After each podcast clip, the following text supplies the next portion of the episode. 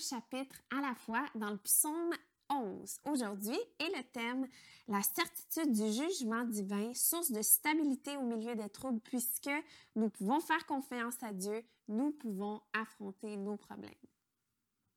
C'est en l'Éternel que je cherche refuge. Comment pouvez-vous me dire, fuis dans les montagnes comme un oiseau? Les méchants bandent leur arc, ils ajustent leurs flèches sur la corde pour tirer dans l'ombre sur ceux dont le cœur est droit. Quand les fondements sont renversés, que peut faire le juste? L'Éternel est dans son saint temple, l'Éternel a son trône dans le ciel. Ses yeux regardent, il examine les hommes. L'Éternel examine le juste, il déteste le méchant et celui qui aime la violence. Il fait pleuvoir sur les méchants des charbons, du feu et du soufre.